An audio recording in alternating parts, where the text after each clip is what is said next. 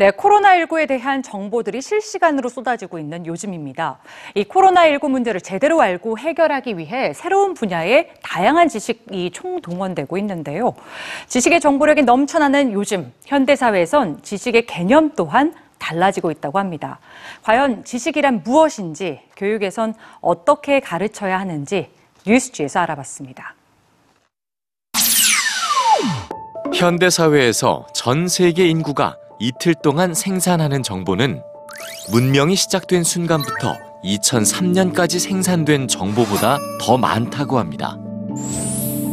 현대는 지식이 넘쳐나는 시대라고 하죠.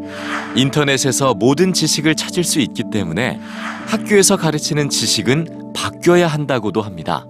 현재 중고등학교나 대학교에서 가르치고 있는 많은 과목들은 중세 시대에 정리된 과목들을 토대로 한 것인데요. 전 세계 교육을 선도하는 OECD의 교육위원회는 학교에서 가르쳐야 할 지식을 새롭게 정의하고 있습니다. 수학이나 과학 과목, 외국어, 사회과학처럼 수세기 동안 교육이 가르쳐온 전통적인 지식 이외에 21세기에 필요한 현대적인 지식도 새롭게 추가했습니다. 컴퓨터 공학이나 바이오 공학과 저널리즘이나 영화 같은 미디어, 기업가 정신이나 개인의 재무 관리도 지식의 범주에 포함된다는 겁니다. 그리고 미디어 시대에 필요한 정보 이해력이나 국제사회와 환경에 대한 이해도 학생들이 알고 이해해야 할 지식의 범위에 포함돼 있습니다. 우리는 아이들이 그 어느 때보다 커진 복잡성에 잘 적응하도록 대비시켜야 한다. OECD 교육위원회의 찰스 파델 위원장은 학생들이 졸업한 후에 살아가면서 필요한 것이 무엇인지가 중요하다고 말합니다. 예를 들어 학생이 수학 시간에 그래프의 기울기를 통해 변화율이라는 개념을 배웠다면 단순히 개념을 암기하고 수학 문제를 푸는데 그쳐서는 안 된다는 겁니다.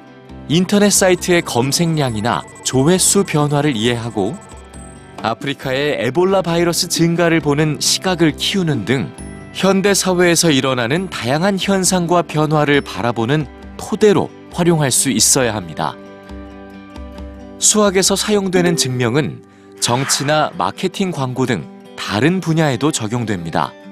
사전에서 지식의 정의를 검색해 보면 knowledge, 알고 있는 내용이라고 나옵니다.